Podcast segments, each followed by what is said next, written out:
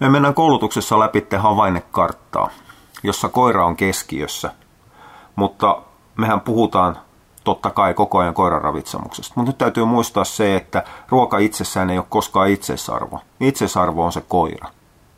Sen koiran jaksaminen, terveys, ulkonäkö. Sen takia koko ruokinta ja siihen vaikuttavat asiat täytyy jakaa eräällä tapaa omiin lohkoihinsa, niihin suurimpiin vaikuttajiin, aina sen mukaan, että koira on aina keskellä. Me tullaan menemään nyt ensimmäisellä tunnilla läpitte ravitsemus ja siinä tärkeimmät asiat.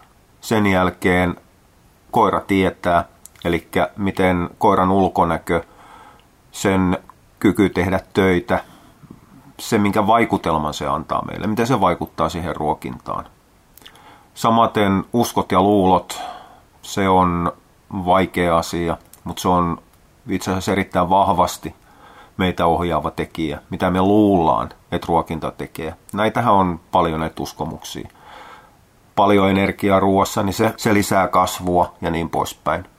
Proteiini rikkoo munuaiset ja niin poispäin. Ne kaikki ohjaa niitä valintoja, mitä me tehdään sen ruokinnan suhteen. Ympäristö on toinen todella vahvasti ohjaava tekijä. Mitä kaverit kertoo meille?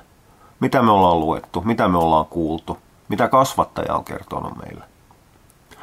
Mennään samaten läpi, että mitkä siinä on ne aidosti tärkeät ohjaavat, mitkä ehkä ohjaa meitä väärään suuntaan tai millä ei ole mitään merkitystä. Loppuvaiheessa sitten perataan ruokakippo, koska myös ruokakippo itsessään ohjaa sitä, mitä ruokakippoon laitetaan.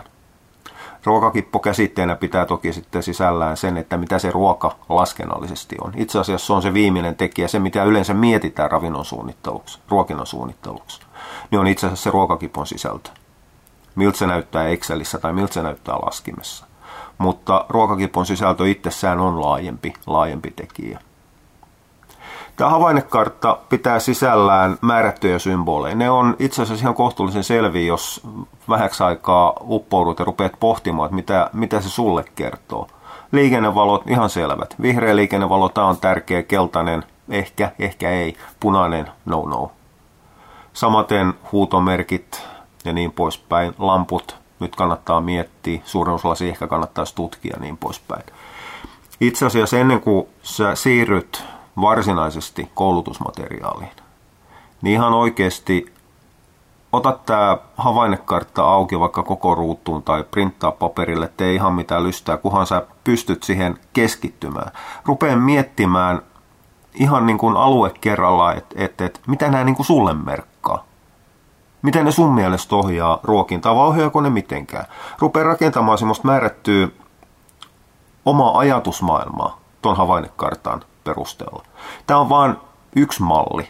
Muitakin malleja on, jos sä tekisit itsellesi oman havainnekartan sen mukaan, miten sä koet nämä asiat, niin siitä tulisi todennäköisesti hyvinkin erilainen.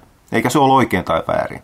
Se on vaan sun kuvas siitä, mitkä on. Ja nämä on, tämä havainnekartta on mun mielipiteeni siitä, miten se systeemi toimii.